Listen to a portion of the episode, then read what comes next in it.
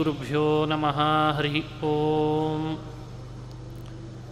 शुद्धानन्दोरुसंविद्युतिबलबहुलौदार्यवीर्यातिदेहम् चिन्तासन्तापलेपोद्भवमृतिमुखराशेषदोषातिदूरम् सद्भिर्वैराग्यभक्तिश्रुतिमतिनियतध्यानजज्ञानयोगात्।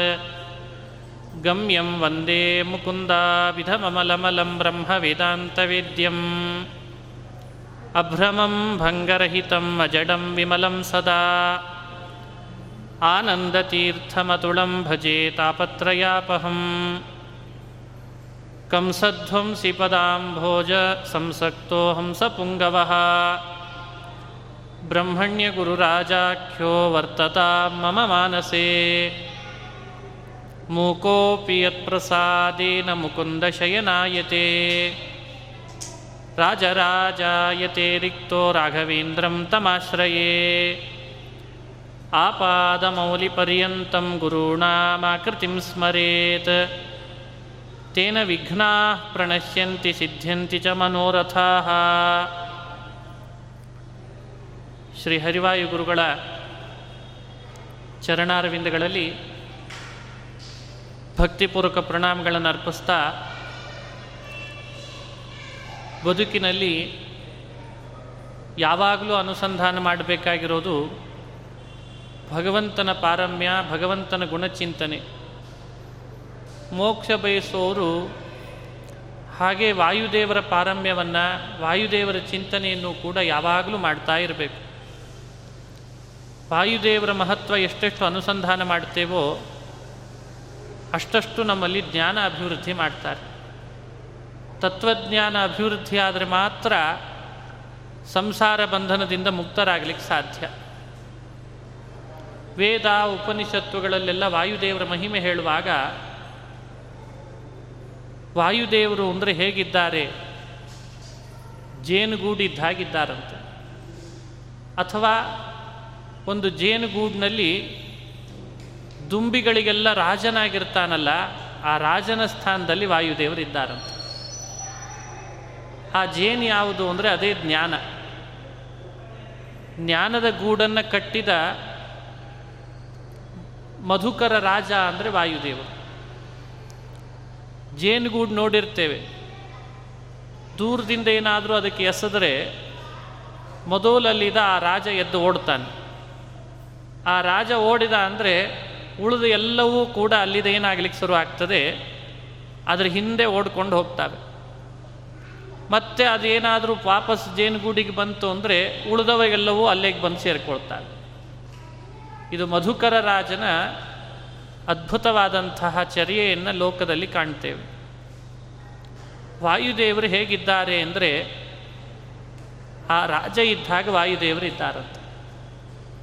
ನಮ್ಮ ದೇಹದೊಳಗೆ ಆ ರಾಜನಾದಂಥ ವಾಯುದೇವರು ಎಲ್ಲಿವರೆಗೂ ಇರ್ತಾರೋ ಅಲ್ಲಿವರೆಗೂ ದೇವತೆಗಳೆಲ್ಲ ಆ ಮಧುಕರ ರಾಜನನ್ನು ಆಶ್ರಯಿಸಿದ ದುಂಬಿಗಳು ಇದ್ದ ಹಾಗೆ ಇವನನ್ನು ಆಶ್ರಯಿಸಿ ನಮ್ಮ ದೇಹದೊಳಗೆ ಇರ್ತಾರಂತ. ಅವರೇ ಒಂದು ವೇಳೆ ವಾಯುದೇವರ ದೇಹದಿಂದ ಹೊರಟು ಬಿಟ್ಟರೆ ದುಂಬಿಯ ರಾಜ ಹೊರಬಂದಾಗ ದುಂಬಿಗಳು ಅವನನ್ನು ಅನುಸರಿಸಿ ಹೋದಂತೆ ದೇವತೆಗಳು ಅನುಸರಿಸಿ ಹೋಗಿಬಿಡ್ತಾರಂತೆ. ದೇಹ ಕೆಳಗೆ ಬಿದ್ದುಬಿಡ್ತದೆ ಏನೂ ಉಪಯೋಗ ಇಲ್ಲ ಅವಾಗ ಇದು ವಾಯುದೇವರ ಚರ್ಯೆ ಅಂತ ಉಪನಿಷತ್ತುಗಳೆಲ್ಲ ನಮಗೆ ಅನುಸಂಧಾನ ಮಾಡಿಸ್ತದೆ. ದೇವೋತ್ತಮರು, ಜ್ಯೇಷ್ಠರು, ಶ್ರೇಷ್ಠರು ಯಾವಾಗಲೂ ಅವರನ್ನು ಅನುಸಂಧಾನ ಮಾಡ್ತಾ, ಉಪಾಸನೆ ಮಾಡ್ತಾ ಇರಬೇಕಂತ. ಉಪನಿಷತ್ತಿನಲ್ಲಿ ಎಲ್ಲ ದೇವತೆಗಳಿಗಿಂತಲೂ ಉತ್ತಮರು ವಾಯುದೇವರು. ವಾಯುದೇವರಿಗಿಂತ ಉತ್ತಮ ಪರಮಾತ್ಮ. ಹೀಗೆ ನಾವು ಎಂದು ಅನುಸಂಧಾನ ಮಾಡಲಿಕ್ಕೆ ಪ್ರಾರಂಭ ಮಾಡ್ತೇವೆ. ಅಂದಿನಿಂದ ನಮಗೆ ತತ್ವಜ್ಞಾನ ಕೊಡೋ ಯೋಜನೆಯನ್ನು ವಾಯುದೇವರು ಮಾಡಿಸ್ತಾರಂತೆ. ಅಲ್ಲಿ ತನಕ ಆ ಯೋಜನೆ ಮಾಡಿಸಿರೋದಿಲ್ಲ. ತತ್ವಜ್ಞಾನ ಕೊಡಿಸೋ ಯೋಜನೆ ಮಾಡಿಸೋರೆ ವಾಯುದೇವರಂತೆ. ಭಗವಂತನನ್ನು ಆರಾಧನೆ ಮಾಡಲಿಕ್ಕೆ ಅಂತ ಉಪನಿಷತ್ತುಗಳು ಕೆಲವು ಕೆಲವು ಪ್ರತಿಮೆಗಳನ್ನು ಹೇಳ್ತದೆ, ಪ್ರತೀಕಗಳನ್ನು. ಸಮಯದ ಸರಿಯಾದ ರೀತಿಯಲ್ಲಿ ಪಾಲನೆ ಮಾಡಲಿಕ್ಕೆ ಪ್ರಯತ್ನ ಪಡೋಣ. ಆ ಪ್ರತೀಕಗಳನ್ನು ನಿಮ್ಮ ಮುಂದೆ ಅನುಸಂಧಾನ ಮಾಡಿಸ್ತೇನೆ. ಅಲ್ಲೆಲ್ಲ ಭಗವಂತನನ್ನು ಆರಾಧನೆ ಮಾಡ್ತಾ ಬರಬೇಕು.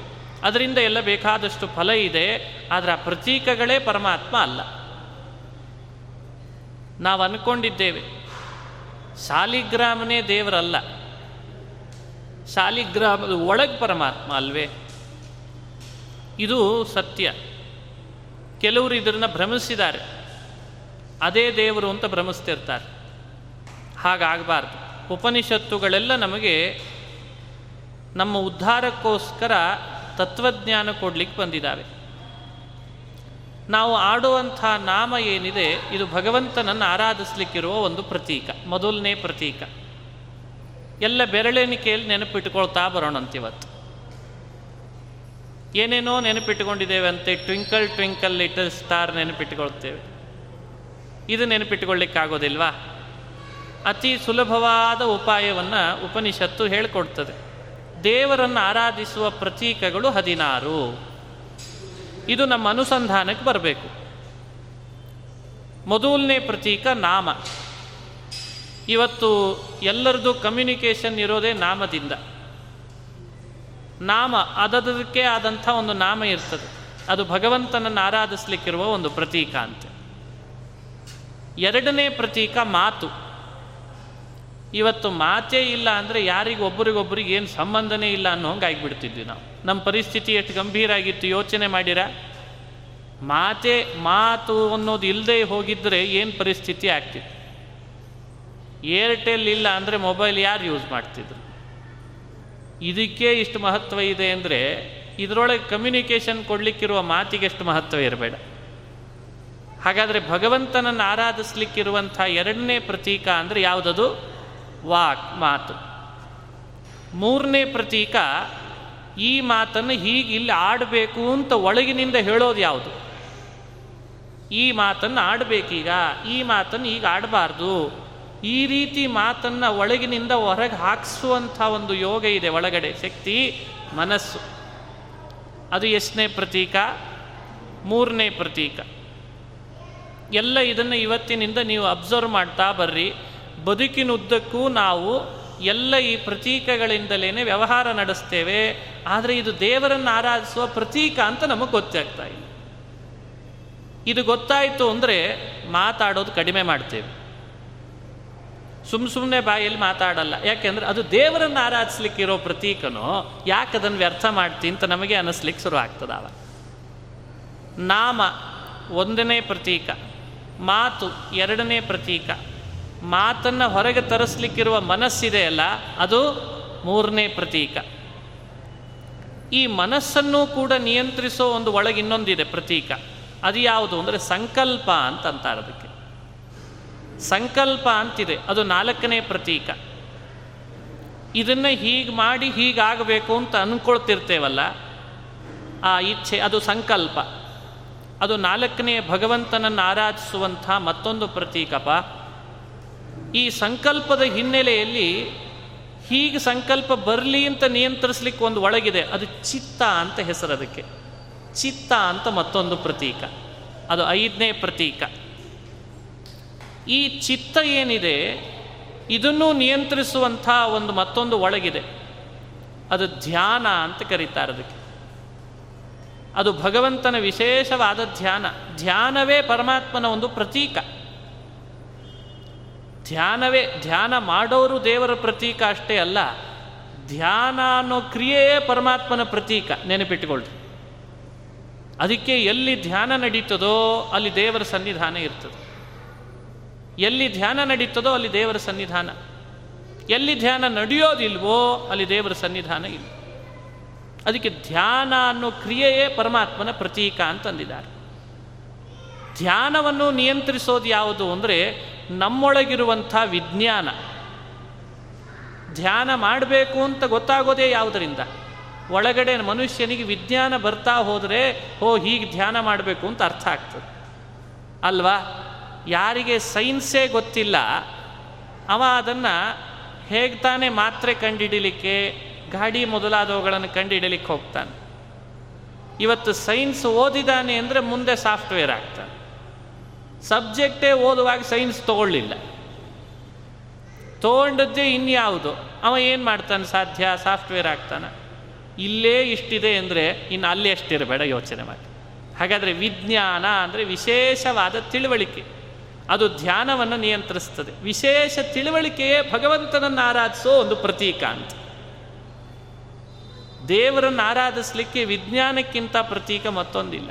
ವಿಜ್ಞಾನವೇ ಪರಮಾತ್ಮನ ಪ್ರತೀಕ. ಈ ವಿಜ್ಞಾನದ ಹಿನ್ನೆಲೆಯಲ್ಲಿ ಮತ್ತೊಂದು ಪ್ರತೀಕ ಇದೆ. ಅದು ಬಲ. ಶಾರೀರಿಕವಾಗಿ ಒಳಗಡೆ ಒಂದು ಬಲ ಇರಬೇಕು. ಎಲ್ಲ ನಡೀತದೆ. ಹಸಿವೆ ಆಗಿರ್ತದೆ. ನಿಮಗೆ ಯೋಗದ ಬಗ್ಗೆ ಉಪದೇಶ ಮಾಡ್ತೀನಿ ಅಂತಂತಾರೆ. ಕ್ಷುದಿತಾನಾಂ ದುರ್ಭಗಾನಾಂ ಕುತೋ ಯೋಗ ಸಮಾಧಯ. ಬಲ ಬೇಕೋ ಬೇಡವೋ? ಬಲ ಇಲ್ಲದೆ ಇದ್ದರೆ ಧ್ಯಾನನೂ ಇಲ್ಲ, ಜ್ಞಾನವೂ ಇಲ್ಲ, ಸಂಕಲ್ಪವೂ ಇಲ್ಲ, ಮಾತೂ ಇಲ್ಲ, ಸುಮ್ಮನೆ ಕೂತ್ಬಿಡ್ತೇವೆ ಅಷ್ಟೆ. ಯಾಕೆ ಒಳಗೆ ಬಲನೇ ಇಲ್ಲ, ಏನು ಮಾಡ್ತೀವಿ ಹಾಗಾದರೆ ಮನುಷ್ಯನಲ್ಲಿ ವಿಜ್ಞಾನ ಉಂಟಾಗುವ ಹಿನ್ನೆಲೆಯಲ್ಲಿ ಯಾವುದಿರಬೇಕು? ಬಲ ಇರಬೇಕು. ಆ ಬಲ ಏನು ನಮಗೋಸ್ಕರ ಪರಮಾತ್ಮ ನೀಡಿದ್ದಾನಲ್ಲ, ಆ ಬಲ ಪರಮಾತ್ಮನ ಆರಾಧನೆಗಿರುವ ಒಂದು ಪ್ರತಿಮೆ ಅಂತ ಚಿಂತಿಸ್ಬೇಕು. ಆ ಬಲವನ್ನು ನಿಯಂತ್ರಿಸೋದು ಯಾವುದು? ಬಲ ಬರಬೇಕಾದ್ರೆ ಏನು ಮಾಡ್ತೀವಿ? ಅನ್ನ ತಿನ್ನಬೇಕಷ್ಟೆ ಬೇರೆ ಏನು ಸಾಧ್ಯ? ದಿನನಿತ್ಯ ಇಷ್ಟು ಚೆನ್ನಾಗಿ ತಗೊಂಡ್ರೆ ಏನಾದರೂ ಬಲ ಬರಲಿಕ್ಕೆ ಸಾಧ್ಯ. ಬಲ ಇದ್ದರೆ ಆಮೇಲೆ ವಿಜ್ಞಾನ, ಧ್ಯಾನ ಎಲ್ಲ ನಡೀತದೆ. ಹಾಗಾದರೆ ವಿಜ್ಞಾನವನ್ನು ನಿಯಂತ್ರಿಸೋದು ಬಲ ಆದರೆ ಬಲವನ್ನು ಹಿನ್ನೆಲೆಯಲ್ಲಿ ನಿಯಂತ್ರಿಸೋದು ಯಾವುದಾಗಿರ್ತದೆ? ಅನ್ನ, ಆಹಾರ, ಅನ್ನ. ಅನ್ನ ಬೇಕು. ಅನ್ನ ಇಲ್ಲದೆ ಇದ್ದರೆ ಸಾಧ್ಯ ಇಲ್ಲ. ಸರಿ ಹೋಗಲಿ, ಅನ್ನ ಬರೀ ಅನ್ನ ಹಾಕಿದ್ರೆ ಆಗ್ತದಾ? ಬದುಕಿನಲ್ಲಿ ಬರೀ ಅನ್ನ ತೊಗೊಂಡ್ವಿ ಅಂತ ಇಟ್ಕೊಳ್ರಿ. ನೀರಿಲ್ಲದೆ ಅನ್ನ ತೊಗೊಂಡ್ರೆ ಹಣೆ ಬಾರಿ ಏನಾದಿತ್ತು ಯೋಚನೆ ಮಾಡಿ. ಗೊತ್ತಿದ್ದದ್ದೇ ರಹಸ್ಯ. ಹಾಗಾದರೆ ನಾವು ಅನ್ನ ತಗೊಳ್ತೇವೆ, ಅನ್ನ ಒಳಗಡೆ ಹೋಗಿ ಜೀರ್ಣ ಆಗಬೇಕಾದ್ರೆ ಅದರ ಹಿನ್ನೆಲೆಯಲ್ಲಿ ಮತ್ತೆ ಯಾವುದು ಬೇಕಾಗ್ತದೆ? ನೀರು. ಅನ್ನ ಪರಮಾತ್ಮನನ್ನು ಆರಾಧಿಸ್ಲಿಕ್ಕಿರೋ ಒಂದು ಪ್ರತಿಮೆ. ಆ ಜೀರ್ಣ ಮಾಡುವಂಥ ನೀರಿದೆಯಲ್ಲ ಅದು ಭಗವಂತನನ್ನು ಆರಾಧಿಸ್ಲಿಕ್ಕಿರೋ ಪ್ರತೀಕ. ಅನುಭವಕ್ಕೆ ಬರ್ತದೋ ಇಲ್ಲೋ ಈ ಸತ್ಯ? ನೀರಿಲ್ಲದೆ ಅನ್ನ ಜೀರ್ಣ ಆಗಲ್ಲ. ಅನ್ನ ಜೀರ್ಣ ಆಗದೆ ಇದ್ರೆ ಬಲ ಬರಲ್ಲ. ಬಲ ಬರದೇ ಇದ್ರೆ ವಿಜ್ಞಾನ ಇಲ್ಲ. ವಿಜ್ಞಾನ ಇಲ್ಲದೆ ಇದ್ರೆ ಧ್ಯಾನ ಇಲ್ಲ, ಧ್ಯಾನ ಇಲ್ಲದೆ ಇದ್ರೆ ಸಂಕಲ್ಪ ಇಲ್ಲ. ಬೇಕೋ ಬೇಡವೋ. ಹೀಗೆ ಅನುಸಂಧಾನ ಮಾಡಬೇಕು. ಸರಿ, ಬರೀ ನೀರು, ಅದನ್ನು ಮತ್ತೆ ಅನ್ನ ಎರಡೂ ಹಾಕಿದ್ವಿ ಅಂತ ಇಟ್ಟುಕೊಳ್ಳಿ ನೀರು ಹಾಕಿದ್ವಿ, ಅನ್ನನೂ ಹಾಕಿದ್ವಿ. ಅದೇನೋ ಅಂತಾರಲ್ಲ, ಮಿಕ್ಸಿಗೆ ಹಾಕಿದರೆ ಕರೆಂಟೇ ಹೋಯ್ತು ಅಂದ್ರೆ ಹಣೆ ಏನು? ಕರೆಂಟ್ ಇಲ್ಲದೆ ಮಿಕ್ಸಿಯಲ್ಲಿ ಏನು ರುಬ್ಲಿಕ್ಕೆ ಸಾಧ್ಯ? ಹಾಗೆ ಅನ್ನ ಹಾಕಿದ್ವಿ, ನೀರು ಹಾಕಿದ್ವಿ, ಒಳಗಡೆಯಲ್ಲಿ ಜೀರ್ಣಕವಾದ ತೇಜಸ್ಸೇ ಇಲ್ಲ ಅಂತಾದರೆ ಅದರಿಂದ ಏನು ಲಾಭ? ಇದು ನಮ್ಮ ನಿಮ್ಮ ಅನುಭವರೇ, ನಮ್ಮ ನಿಮ್ಮ ಸತ್ಯ, ನಾವು ಅನುಭವಿಸ್ತಾ ಇರುವ ಸತ್ಯ. ಗಮನಿಸ್ರಿ ನೀವು. ಯಾವುದೂ ಕೂಡ ಏನೋ ತಲೆ ಮೇಲೆ ಹಾರು ಹೋಗೋ ವಿಷಯಗಳಲ್ಲ, ಅತಿ ಸತ್ಯವಾದ ವಿಷಯವನ್ನು, ಅತಿ ಹತ್ತಿರದ ವಿಷಯವನ್ನು. ಹಾಗಾದರೆ ಒಳಗಡೆ ಒಂದು ಜಠರಾಗ್ನಿ ಇದೆ ತೇಜಸ್ಸಿದೆ ಅಗ್ನಿ ಇದೆ. ಅಗ್ನಿನೇ ಇಲ್ಲ ಅಂದರೆ ಜೀರ್ಣ ಮಾಡಲಿಕ್ಕೆ ಆಗ್ತಿರಲಿಲ್ಲ. ನೀರನ್ನು ನಿಯಂತ್ರಿಸೋದು ಅಗ್ನಿ. ಅದು ದೇವರನ್ನು ಆರಾಧಿಸ್ಲಿಕ್ಕಿರುವ ಪ್ರತೀಕ ಅಂತ ಚಿಂತನೆ ಮಾಡಬೇಕಂತ ಆ ಅಗ್ನಿ, ಅದು ಅದನ್ನು ನಿಯಂತ್ರಿಸೋದು ಯಾವುದು ಅಂದರೆ ಬೆಂಕಿ ಅವಕಾಶ ಇದ್ದರೆ ಉರಿತದೆ. ಅವಕಾಶ ಇಲ್ಲದೆ ಇದ್ದರೆ ಬೆಂಕಿ ಉರಿಯೋದಿಲ್ಲ, ಗೊತ್ತಾ? ತುಂಬ ಕಿಷ್ಕಿಂದೆ ಜಾಗದಲ್ಲಿ ಬೆಂಕಿ ಹೊತ್ತಿಸ್ಲಿಕ್ಕೆ ಹೋದರೆ ಉರಿಯಲ್ಲ. ಹಾಗಾದರೆ ಬೆಂಕಿಯನ್ನು ನಿಯಂತ್ರಿಸೋದು ಆಕಾಶ ಅಂತ. ಆಕಾಶ ಇದೆಯಲ್ಲ ಅದು ಭಗವಂತನ ಆರಾಧನೆ ಮಾಡಲಿಕ್ಕಿರುವ ಮತ್ತೊಂದು ಪ್ರತೀಕ ಅಂತ ಚಿಂತನೆ ಮಾಡಬೇಕಂತ. ಈ ಆಕಾಶವನ್ನು ನಿಯಂತ್ರಿಸೋದು ಯಾವುದು ಗೊತ್ತೋ? ಉಪನಿಷತ್ ಹೇಳ್ತದೆ, ಸ್ಮರಣ ಅನ್ನೋ ಪ್ರತೀಕ ಅಂತ.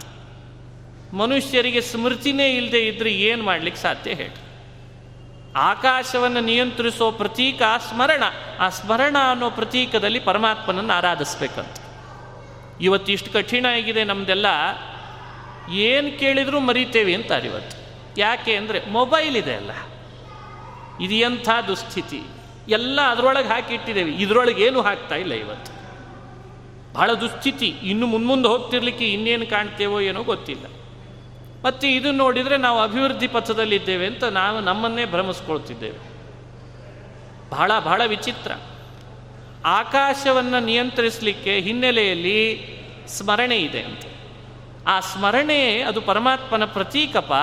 ಯಾವಾಗ ಯಾವಾಗ ಸ್ಮರಣೆಗೆ ತಂದುಕೊಳ್ತೇವೋ ಆ ಸ್ಮರಣ ಕ್ರಿಯೆಯಲ್ಲಿ ಪರಮಾತ್ಮ ಇದ್ದಾನೆ ಅಂತ ಅನುಸಂಧಾನ ಮಾಡಬೇಕಂತ.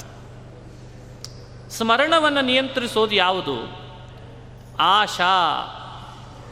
ದಿಕ್ಕುಗಳು, ಆಶೆ, ಅದು ಸ್ಮರಣವನ್ನು ನಿಯಂತ್ರಿಸ್ತದೆ ಅಂತ ಅರ್ಥ. ಆಶಾ ಅಂತೇನಿದ್ದಾಳಲ್ಲ ದಿಕ್ಕು, ಅದು ಭಗವಂತನ ಪ್ರತೀಕ ಅಂತೆ, ದೇವರ ಪ್ರತೀಕ ಇದು ಅಂತ. ಅದಕ್ಕೆ ನಾವು ಎಲ್ಲ ಕಡೆಯಲ್ಲಿ ಎದ್ದು ನಿಂತುಕೊಂಡು ನಮಸ್ಕಾರ ಮಾಡ್ತೇವೋ ಇಲ್ಲೋ? ಪೂರ್ವಕ್ಕೂ ನಮಸ್ಕಾರ, ದಕ್ಷಿಣಕ್ಕೂ ನಮಸ್ಕಾರ, ಎಲ್ಲ ಕಡೆ ನಮಸ್ಕಾರ. ಆಶಾ, ಅದು ಪರಮಾತ್ಮನ ಪ್ರತೀಕ ಅಂತ ಅರ್ಥ. ಈ ಆಶೆಗಿಂತಲೂ ದೊಡ್ಡದಾದದ್ದು ಒಂದಿದೆ. ಅದು ಯಾವುದು ಪರಮಾತ್ಮನ ಪ್ರತೀಕ? ಅದು ಬಹಳ ಮುಖ್ಯವಾದ ಪ್ರತೀಕ ಅಂತೆ. ಆಶೆಗಿಂತ ದೊಡ್ಡದಾದ ಪ್ರತಿಮೆ. ಅದು ಹದಿನೈದನೇ ಪ್ರತೀಕ. ಇಷ್ಟೋ ತನಕ ನಾನು ಹೇಳಿದ್ದೇನೆ, ಹದಿನಾಲ್ಕು ಹೇಳಿದೆ. ಹದಿನೈದನೇದ್ದಾದಂಥ ಪ್ರತಿಮೆ ಇದೆಯಲ್ಲ, ಅದೇ ಬೇರೆ ಯಾವುದೂ ಅಲ್ಲ, ಮುಖ್ಯ ಪ್ರಾಣ ಅನ್ನೋ ಪ್ರತೀಕ ಅಂತೆ. ಈ ಹಿಂದೆ ಹೇಳಿದ್ದನ್ನೆಲ್ಲವನ್ನೂ ತನ್ನ ಕೈಯಲ್ಲಿಟ್ಟುಕೊಳ್ಳುವಂತಹ ದುಂಬಿಗಳ ರಾಜ ಅಂದರೆ ಆ ಮುಖ್ಯ ಪ್ರಾಣ ಅಂತ ಅರ್ಥ. ಇವರು ಏನು ಈ ಹಿಂದೆ ಹೇಳಿದ್ದೇವೆ, ಅದನ್ನೆಲ್ಲ ಅವರು ನಿಯಂತ್ರಿಸ್ತಾರಂತೆ. ಆ ಮುಖ್ಯ ಪ್ರಾಣ ಅನ್ನೋ ಪ್ರತೀಕದಲ್ಲಿ ಪರಮಾತ್ಮನನ್ನು ಉಪಾಸನೆ ಮಾಡಬೇಕಂತ.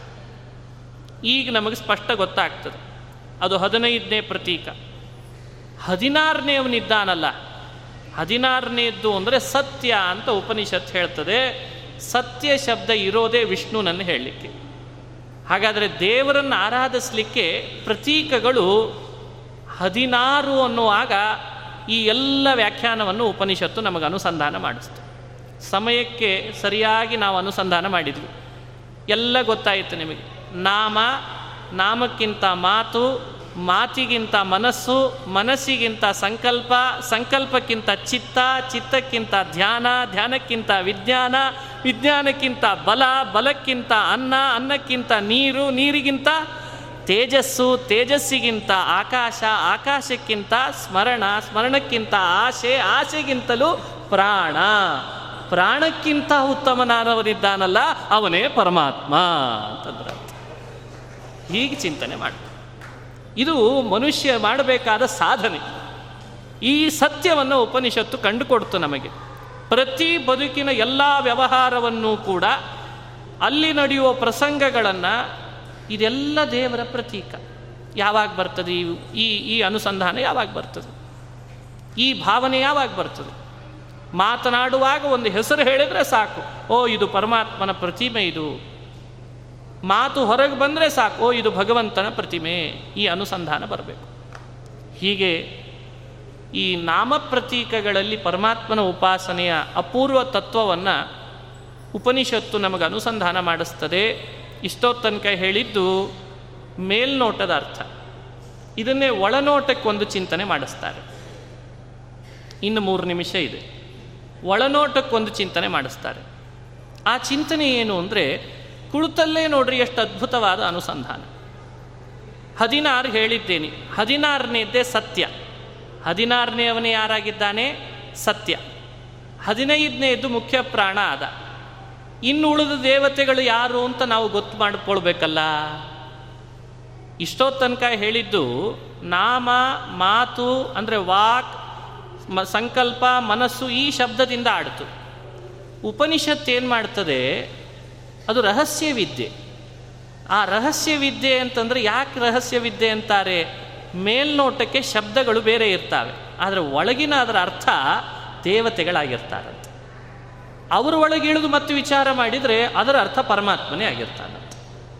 ಹೀಗಾಗಿ ನಾಮ ಪರಮಾತ್ಮನ ಪ್ರತೀಕ ಅಂದರೆ ಬರೀ ನಾವು ನೀವು ನೋಡ್ತಾ ಇರೋ ನೌನಷ್ಟೇ ದೇವರ ಪ್ರತೀಕ ಅಲ್ಲ, ನಾಮದ ಅಭಿಮಾನಿಯಾದ ಒಬ್ಬಳು ದೇವತೆ ಇದ್ದಾಳೆ, ಅವನು ಪರಮಾತ್ಮನ ಪ್ರತೀಕ ಅಂತ ಅರ್ಥ.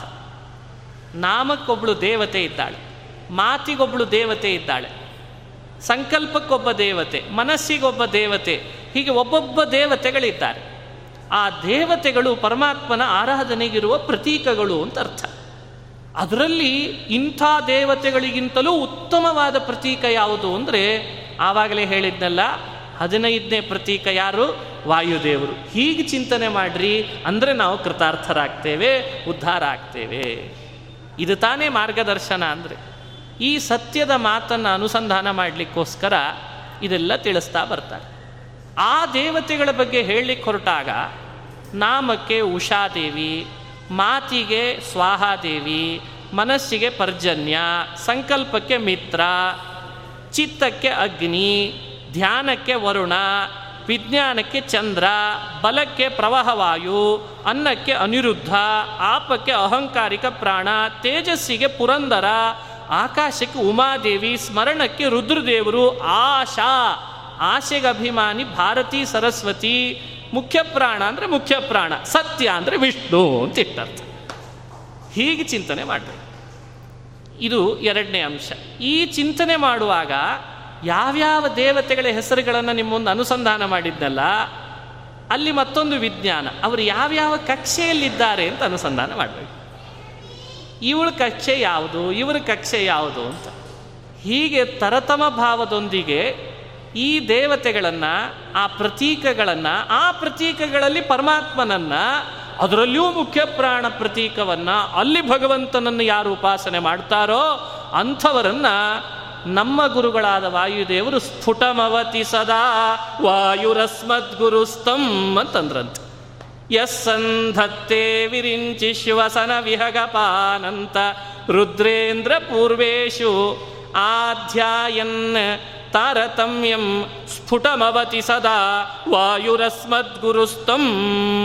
ಇವತ್ತು ನಾವು ನೋಡಿದಂಥ ಈ ಅನುಸಂಧಾನವನ್ನು ದೈನಂದಿನ ಬದುಕಿನಲ್ಲಿ ಮಾಡ್ತಾ ಮಾಡ್ತಾ ಇದ್ವಿ ಅಂತಾದರೆ ಆ ತಾರತಮ್ಯ ಭಾವ ಈ ರೀತಿ ಮುಖ್ಯ ಪ್ರಾಣನ ಪ್ರತೀಕದ ಚಿಂತನೆ ಅವರಲ್ಲಿ ಅತ್ಯುತ್ತಮನಾದವನು ವಿಷ್ಣೋ ಅತ್ಯುತ್ತಮತ್ವಾತ್. ಆ ವಿಷ್ಣು ಇವರಿಗಿಂತ ಶ್ರೇಷ್ಠನಾಗಿದ್ದಾನೆ ಅಂತ ಯಾರು ಉಪಾಸನೆ ಮಾಡ್ತಾರೋ ಅವರನ್ನು ನಮ್ಮ ಗುರುಗಳಾದಂಥ ವಾಯುದೇವರು ರಕ್ಷಣೆ ಮಾಡೇ ಮಾಡ್ತಾರೆ ಅಂತ ಅನುಭವಿಸಿ ತ್ರಿವಿಕ್ರಮ ಪಂಡಿತರು ಆ ನುಡಿಯನ್ನು ಆಡಿದ್ದಾರೆ ಸಮಯಕ್ಕೆ ಒಂದು ನಾಲ್ಕು ಒಳ್ಳೆಯ ವಿಷಯಗಳನ್ನು ಅನುಸಂಧಾನ ಮಾಡೋಣ ಅಂತ ಅನ್ನಿಸ್ತು.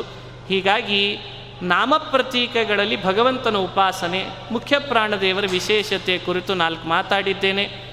ವಸಂತೋತ್ಸವ ವಸಂತೋತ್ಸವ ಬಹಳ ಅದ್ಭುತವಾದಂಥ ಕಾರ್ಯ. ವ್ಯಾಸರಾಜ ಮಠದಲ್ಲಿ ನಡೀತಾ ಇರುವ ಈ ವಸಂತೋತ್ಸವದ ಕಾರ್ಯಕ್ರಮದಲ್ಲಿ ಭಗವಂತನ ವಾಯುದೇವರ ಅನುಸಂಧಾನ ಮಾಡಿದ್ದೇನೆ ಯಥಾಮತಿ.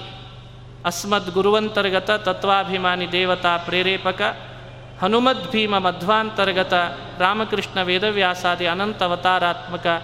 ಲಕ್ಷ್ಮೀ ಹಯಗ್ರೀವ ಭಿನ್ನ ಬಿಂಬರೂಪಿ ಭಗವಂತನ ಪಾದಗಳಲ್ಲಿ ಅರ್ಪಿಸ್ತೇನೆ. ಶ್ರೀಕೃಷ್ಣಾರ್ಪಣಮಸ್ತು ಹರಯೇ ನಮಃ ಹರಯೇ ನಮಃ. ಹರಿ ಹರಿ